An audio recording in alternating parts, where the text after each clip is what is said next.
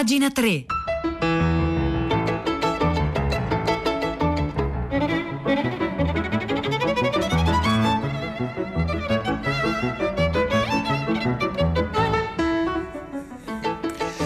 Buongiorno, buongiorno, un caro saluto da Edoardo Camurri e benvenuti a questa nuova puntata di Pagina 3, la nostra rassegna stampa delle pagine culturali dei quotidiani, delle riviste e del web. Oggi è lunedì 13 settembre, sono le 9 e un minuto e noi iniziamo immediatamente la nostra rassegna stampa, ovviamente facendo gli auguri di buon primo giorno di scuola alle studentesse, agli studenti, alle insegnanti, agli insegnanti, insomma tutto il mondo della scuola che oggi parte, almeno in buona parte d'Italia. Oggi è il primo giorno di scuola. Allora, essendo oggi il primo giorno di scuola, insomma, eh, siamo in un mese, quello di settembre, in cui per certi versi è un luogo comune, anche per certi versi è diventato insopportabile. Beh, insomma, inizia l'anno, no? Eh, l'anno, il lavoro, la ripresa dei progetti, la scuola. E in un certo senso un nuovo inizio. E allora a proposito di questo nuovo inizio, eh, nel numero di ieri di Robinson di Repubblica, eh, Francesco Piccolo, tutto dedicato ai buoni propositi, bene, lo scrittore Francesco Piccolo eh, prova a ragionare su questa idea dell'inizio, dell'inizio dell'anno e dei buoni propositi che ci coinvolgono tutti tutti quanti il desiderio inutile di diventare migliori. Questo è l'articolo, il titolo dell'articolo di Francesco Piccolo che possiamo leggere su Robinson. Allora, se volete questa mattina al 335 5634 296 scriveteci quali sono i vostri buoni propositi di quest'anno e poi anche come potremmo disattenderli, ma questo è più il discorso che fa Francesco Piccolo su Robinson di Repubblica. Vediamo cosa scrive. Settembre è il più ambizioso dei mesi, pieni di progetti per l'appunto da disattendere. Quando torniamo dalle vacanze non si sa perché vogliamo essere migliori e passiamo gran parte dell'estate a pensare che dobbiamo essere migliori e la maggior parte del tempo del, del ritorno della nostra vita a fare buoni propositi ogni anno. A settembre ci diciamo che questo è l'anno in cui saremo risolutivi, in cui dimostreremo a tutti che persone eccezionali possiamo diventare in ogni campo, alimentazione, forma fisica, senso civile, generosità, senso dell'iniziativa, dimostrazioni d'amore, e solidarietà verso le persone più sfortunate, costanza, determinazione. Soprattutto ci ripetiamo le parole costanza e determinazione, perché sono quelle che condizioneranno tutto il resto delle iniziative che prenderemo. Eh, in effetti la costanza e la determinazione sono un metodo per perseguire i propri propositi, no? eh, e senza costanza e determinazione, beh, quei propositi diventano vuoti, eh, disattesi per l'appunto. Um, per quanto mi riguarda, e qui appunto Francesco Piccolo racconta, ed è uno degli stili di Francesco Piccolo, quello di raccontare la propria vita, quello che gli succede, per poi farne diventare in un certo senso un esempio. È un esempio ironico, ovviamente, non c'è nulla di banalmente edificante nell'ironia di Francesco Piccolo. Per quanto mi riguarda, da anni ho un file intitolato Buoni propositi nel computer. Altri li tengono a mente o li improvvisano anno per anno. Beh, i buoni propositi appunto si improvvisano pure. Io no, ci credo, sento che se li fermo sulla carta staranno sempre lì a minacciarmi. Ogni fine estate lo apro. Mi accorgo di aver cancellato durante l'anno pochissime voci, a volte nessuna, e di continuare ad aggiungere un'enorme quantità di nuovi buoni propositi sono molto determinato ogni anno a confrontare il me stesso reale, quello che ha vissuto con enorme fatica, per esempio quest'altro anno di pandemia, e il me stesso che potrei essere se riuscissi davvero a concretizzare la maggior parte, non dico tutti, dei buoni propositi per il nuovo anno. E questo è interessante eh, perché c'è questo elemento appunto eh, nella, in una parte semplice, banale anche e quotidiana delle nostre vite, quella di ripartire con un nuovo anno, con dei buoni propositi, beh troviamo la distanza fra l'essere e il dover essere, no? tra ciò che siamo e ciò che vorremmo provare ad essere, ciò che la morale, un'etica, un'ambizione ci suggerisce che dovremmo essere. Quindi la nostra identità si scinde in due parti. Ma vediamo ancora cosa scrive P- eh, Francesco Piccolo eh, su Robinson di Repubblica. Tra questi propositi, essendocene di importanti e di trascurabili, forse il più trascurabile è l'ammonimento a non dire mai più che per me l'anno nuovo non comincia a gennaio ma a settembre. Mi sento totalmente scemo quando lo dico eppure non posso farne a meno. Negli ultimi anni ho creduto di aggirare l'ostacolo usando forme metaforico, essendo allusivo e non letterale, ma poi mi rendo conto che se sono onesto non posso cancellare dalla lista come fatto nemmeno questo minuscolo proposito. Ecco, c'è sempre uno scacco, potremmo aggiungere noi, nell'idea dei buoni propositi e forse, adesso lo dirà anche Francesco Piccolo, i buoni propositi funzionano nella misura in cui vengono disattesi, in cui quindi il dover essere rimane un ideale asintotico, qualcosa che dovremmo raggiungere ma che ci predisponiamo con costanza e determinazione a non raggiungere. Forse questa è la logica un po' perversa del funzionamento. Ma il problema vero, scrive ancora Francesco Piccolo su Robinson di Repubblica, ma il problema vero dei buoni propositi è che rimangono tali soltanto se non si realizzano. E infatti psicologicamente la lista è risolutiva. Se provate a fare una lista di quello che volete assolutamente fare da lunedì, scoprirete pian piano che la lista è soddisfacente in sé e che pian piano sostituisce la realtà e cresce in voi la perversa volontà di, di disattenderli e in tal modo essi sono lì, non possono essere cancellati, vi faranno compagnia ancora per tutto l'anno. Perché il buon proposito alla fine ha valore quando viene pronunciato più che realizzato. Questa è la sua caratteristica paradossale. Queste liste sono molto soddisfacenti perché danno il quadro completo delle soluzioni della vita e tutto quello che bisognerebbe fare durante l'anno per essere una persona migliore, ma sono talmente soddisfacenti che si consumano in sé. È una prospettiva quella eh, descritta da Francesco Piccolo che è quella del ritratto di Dorian Gray di Oscar Wilde, no? questa i buoni propositi diventano lo specchio, eh, il ritratto da eh, non infrangere per certi versi, no? diventano un modello assoluto, eh, eterno, no? Eh, che, che, rimane lì e che ci fa compagnia, ci fa credere, pensare e illudere no?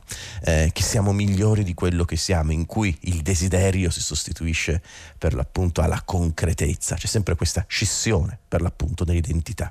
Per esempio la frase, continua Francesco Piccolo su Robinson, devo assolutamente telefonare a mio zio e non telefonando poi, pian piano si trasforma e assume in sé la forma assoluta e quindi pronunciarla equivale alla telefonata, sostituisce la telefonata.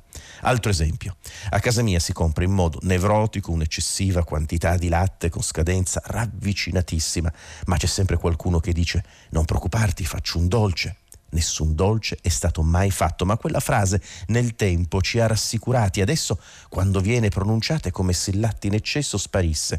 Appunto, come quando mangiando una carbonara strapiena di calorie, addentandola, qualcuno dice Domani però mangio solo frutta a quel punto, come d'incanto, la carbonara smette di essere un problema, diventa leggerissima e il senso di colpa svanisce. Ecco, per l'appunto la proiezione dei nostri ideali in una realtà irrealizzabile che piano piano sostituisce, mangia la realtà nella quale eh, noi siamo. Così Francesco Piccolo in questo articolo possiamo trovare su Robinson di Repubblica. Allora abbiamo chiesto questa mattina al 335 56 34 296 quali sono i vostri buoni propositi di quest'anno?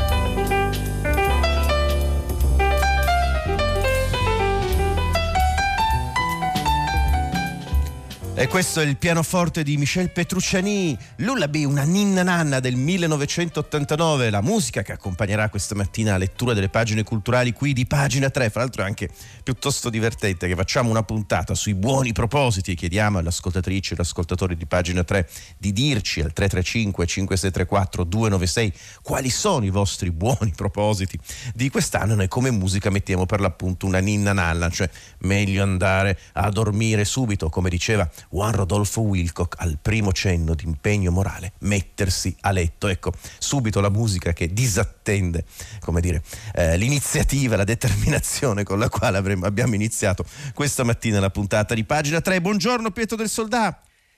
Ciao Edoardo, buongiorno, eccoci, rieccoti. Eh, buongiorno alle ascoltatrici, agli ascoltatori di pagina 3. Oggi è il primo giorno di scuola eh, per 4 milioni di studenti.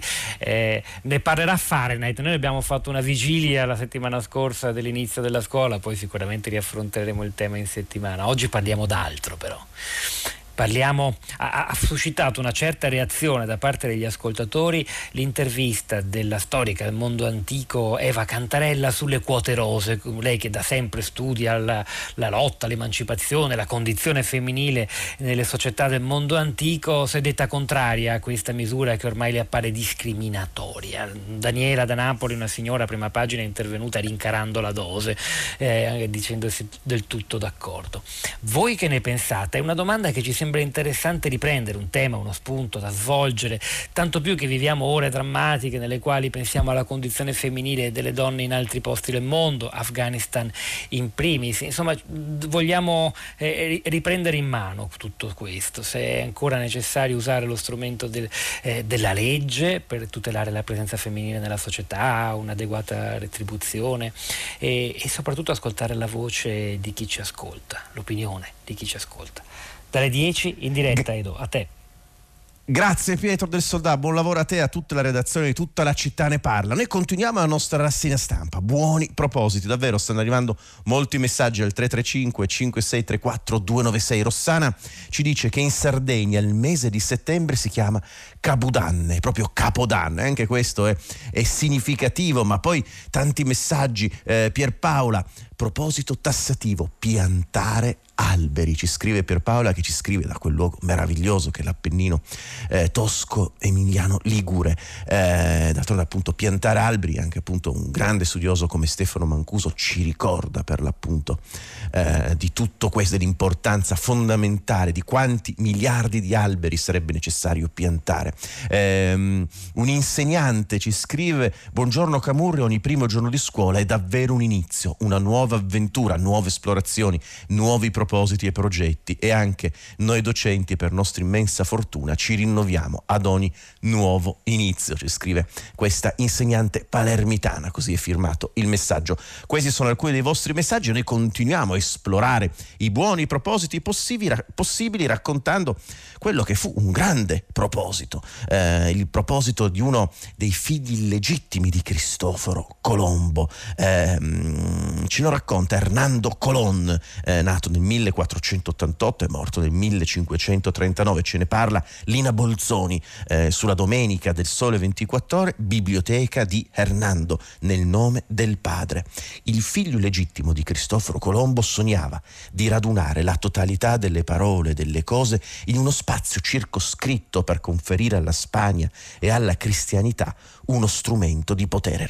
Il grande sogno di eh, Hernando Colón, ehm, che fu per, per, l'appunto quello di ricostruire una specie di biblioteca d'Alessandria, in minore ma molto importante. Fra l'altro Hernando Colón partecipa, eh, scrive Lina Bolzoni su Sole 24 ore, sulla domenica del Sole 24 ore, al quarto viaggio di Colombo e poi viaggia a lungo in Italia e in Europa, comprando libri su molti dei quali segna il luogo di acquisto, il prezzo pagato e la quota corrispondente al cambio con la moneta spagnola. La passione per i libri, per le immagini, per le mappe, le incisioni, segna tutta la sua vita. Costruisce a Siviglia una straordinaria biblioteca di 15.000 volumi, la biblioteca colombina o hernandina che andrà in gran parte dispersa. Ci sono alcuni libri, uno di Edward, due di Edward Wilson Lee, fra l'altro uno tradotto in italiano, il catalogo dei libri naufragati, ed è un libro pubblicato nel 2019 da Bollati Boringhieri e poi questo stesso autore adesso ha pubblicato un ulteriore libro per la Yale University Press dedicata a questa storia, ecco una storia di un buon proposito naufragato, verrebbe proprio da dire parlando di Cristoforo Colombo, perché Hernando, scrive Lina Bolzoni eh, sulla domenica del Sole 24 ore, vorrebbe continuare a portare a compimento l'opera del padre, circumnavigare il globo e sottometterlo al potere spagnolo, ma il re non glielo concede. Ecco allora che quel che non può realizzare negli spazi degli oceani, cerca di realizzarlo negli spazi della scrittura, nel mondo dei libri e delle carte geografiche. Vuole costruire una precisa cosmografia e cartografia universale, un giardino in cui tutte le piante trovino collocazione, una biblioteca che raccolga tutto il sapere, intanto colleziona stampe e musica. Il suo sogno è quello di radunare la totalità delle parole e delle cose entro uno spazio circoscritto e di conferire così alla Spagna, alla cristianità, uno strumento immenso di potere. Questo è meraviglioso, interessante, affascinante, per certi versi anche inquietante, così come ce lo racconta Lina Bolzoni, l'idea della conquista del mondo, della scoperta di mondi nuovi della...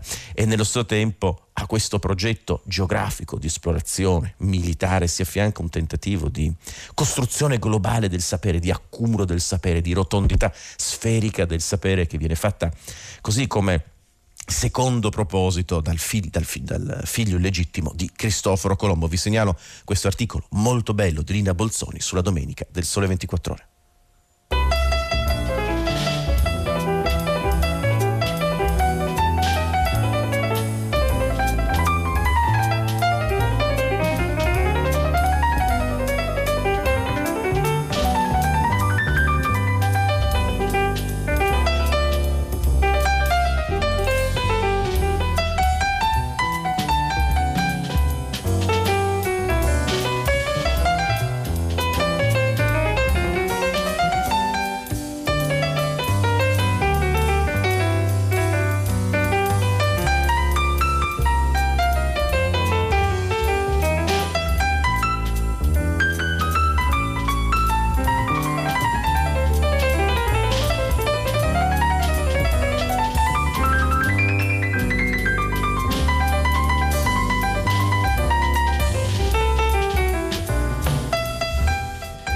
Ecco la Ninna Nanna Lullaby di Michel Petrucciani, questo brano che così dovrebbe portarci a dormire proprio nel giorno in cui noi pretendiamo con costanza e determinazione i buoni propositi dell'anno che si apre. 335 5634 296 quali sono i vostri buoni propositi di quest'anno? Ce ne sono davvero tanti. Martino dice ieri smetterò di fumare. Perfetto ed è proprio un messaggio pienamente sveviano, no? Questa è la coscienza di Zeno, stupendo. Ehm, a disarmare i miei pensieri col vostro aiuto ci scrive eh, un'ascoltatrice o un ascoltatore che si firma Ale. Eh, mi propongo di mantenere i buoni propositi, ci scrive Vittorio eh, sulla scia, per l'appunto di quanto ci diceva ehm, Francesco Piccolo. Paolo ti scrive da Conegliano, vorrei stare un po' in silenzio, al massimo ascoltare. No al massimo ascoltare un po' di jazz scandinavo. Accidenti, no, questo è troppo, cioè non si può partire così in, con questi propositi questa mattina. Vabbè, ma insomma, davvero, tanti tanti messaggi. Quest'anno vorrei eliminare il 50% delle paure.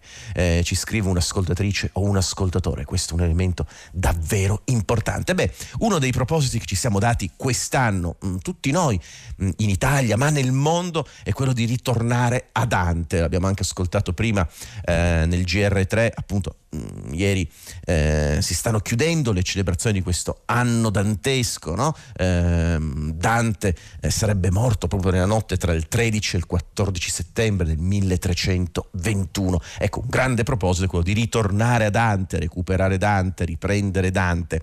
E, ehm, mh, l'impresa è stata quest'anno importante, in tutto il mondo si è parlato di Dante. Allora vi segnalo un articolo molto bello, lungo, complesso, pieno di eh, spunti interessanti interessanti e anche mh, sconosciuti eh, alla, maggior, alla, maggior, parte dei lettori, lo troviamo su jacobinitalia.it, eh, un articolo intitolato Dante ai Caraibi. Ed è un pezzo in cui um, Jacobin Italia intervista Jason Halle Paysant che è uno studioso importante che si è occupato della ricezione caraibica di Dante. Non solo e, e, e racconta delle cose meravigliose cioè uno dei risultati leggo da Jacobin Italia nell'introdurre questa intervista uno dei risultati forse più interessanti dei recenti studi su Dante riguarda quello che potremmo definire un global turn il proliferare di ricerche sulla ricezione del poeta in tempi luoghi e lingue più o meno lontane dalla Firenze del Trecento, che ha aperto di riflesso il testo della commedia inquietudini, domande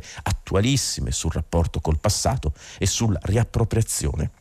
Si pensi a un celebre tema ambiguo nell'opera, nel mito dantesco, come quello dell'esilio, che poté essere appropriato allo stesso tempo eh, come fondativo del mito nazionale. Mm, italiani, ma anche come elemento costruttivo della deterritorializzazione tipica della tradizione italiana. In questo contesto Jason Allen Paisant ha contribuito al recente Oxford Handbook of Dante con un capitolo sulla ricezione afro-caraibica di Dante a partire da due casi di studio, la, la rielaborazione dello scrittore barbadiano Kamau White, scomparso l'anno scorso, e le traduzioni creole della poeta laureata giamaicana ora espatriata in Canada, Lorna Goodison. Sono due casi a loro modo molto diversi, in qualche maniera anche significativi significativi di due momenti differenti della ricezione dantesca. Braithwaite sembra aspirare a un'epica decoloniale che mette in luce la violenza del dominio utilizzata per questo soprattutto il Dante infernale,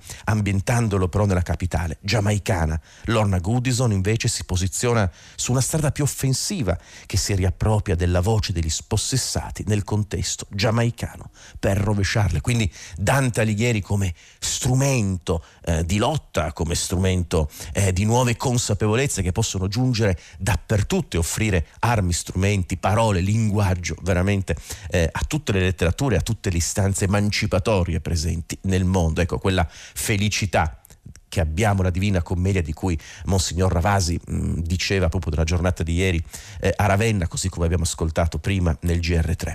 Eh, a un certo punto mh, questa intervista che Jacobin Italia fa a Jason Allen Paisant, eh, Paisant ci dice in molti casi di, di, sicuro nel contesto caraibico le cose appaiono meno lineari, meno semplici che nel mondo di Dante. Dante compie un percorso lineare verso la libertà. Per molti poeti caraibici che alludono a lui, il percorso verso qualsiasi tipo di libertà è fatto di corsi e ricorsi, implica sempre movimenti e ritorni e il passato riemerge sempre nel presente. Le pareti del tempo non sono tenuta stagna come nel mondo di Dante, quindi è anche affascinante vedere come visioni del tempo, cosmogonie diverse eh, rispetto alla cultura di Dante, la cultura per, della, de, de, de, caraibica si incontrano e possono dialogare tra di loro nel tentativo di trovare una via d'uscita, esattamente come Dante tentava di trovare una via d'uscita da quell'inferno nel quale precipitò eh, così Jacobi in Italia eh, a proposito di Dante.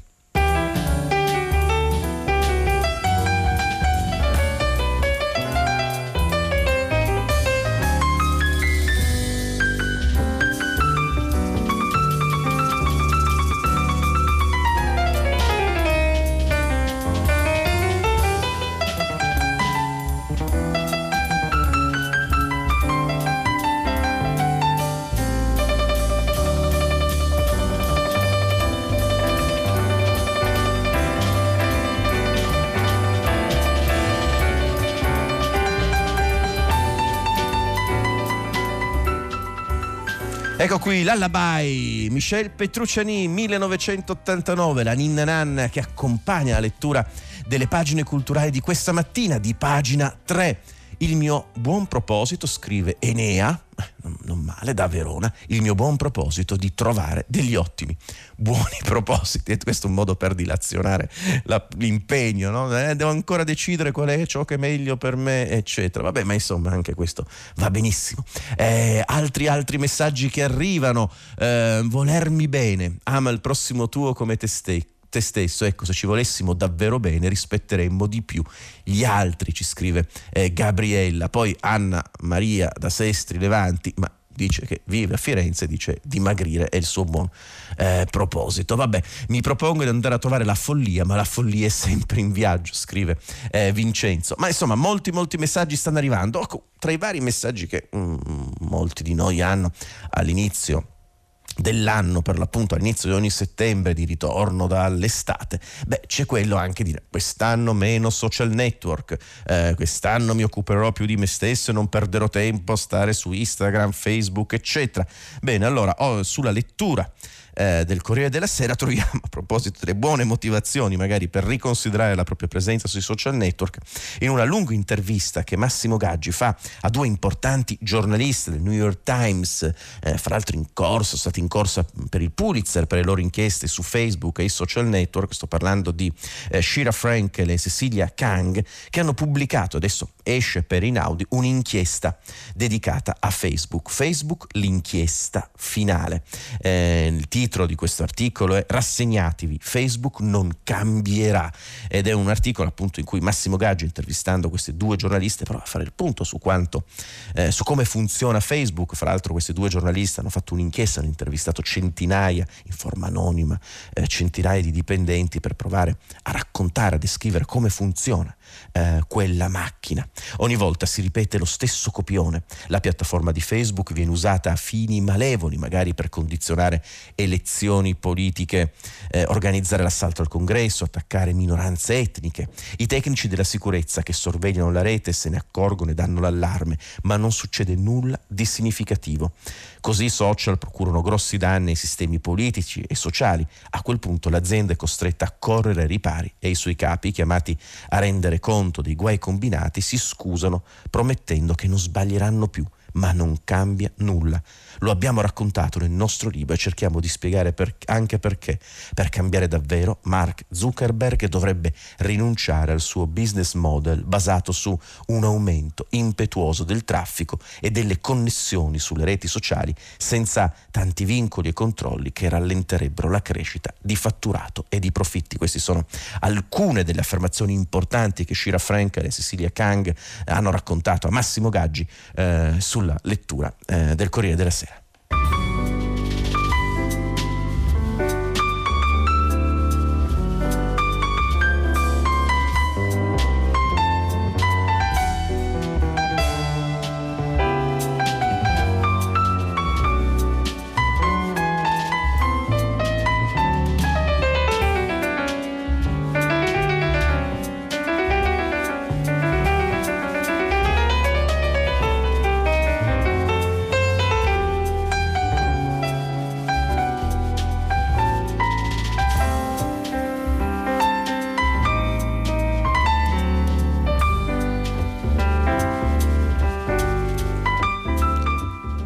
Questo è il pianoforte di Michel Petrucciani che ci accompagna piano piano dopo averci fatto volare eh, in questa sua ninna nanna, forse in quel sonno, ecco, in quella stasi, quella capacità di provare a ritrovare se stessi, che è il punto di partenza di ogni buon proposito, almeno in teoria. Come scrive Carmen al 335 5634 296, vorrei dedicare più tempo a me stessa e realizzare le mie passioni e i miei desideri. Forse questo messaggio è in perfetta sintonia con l'idea per l'appunto di una ninna nanna cioè come il momento, la caverna, l'ombra, eh, ciò che precede per l'appunto l'inizio. Ecco.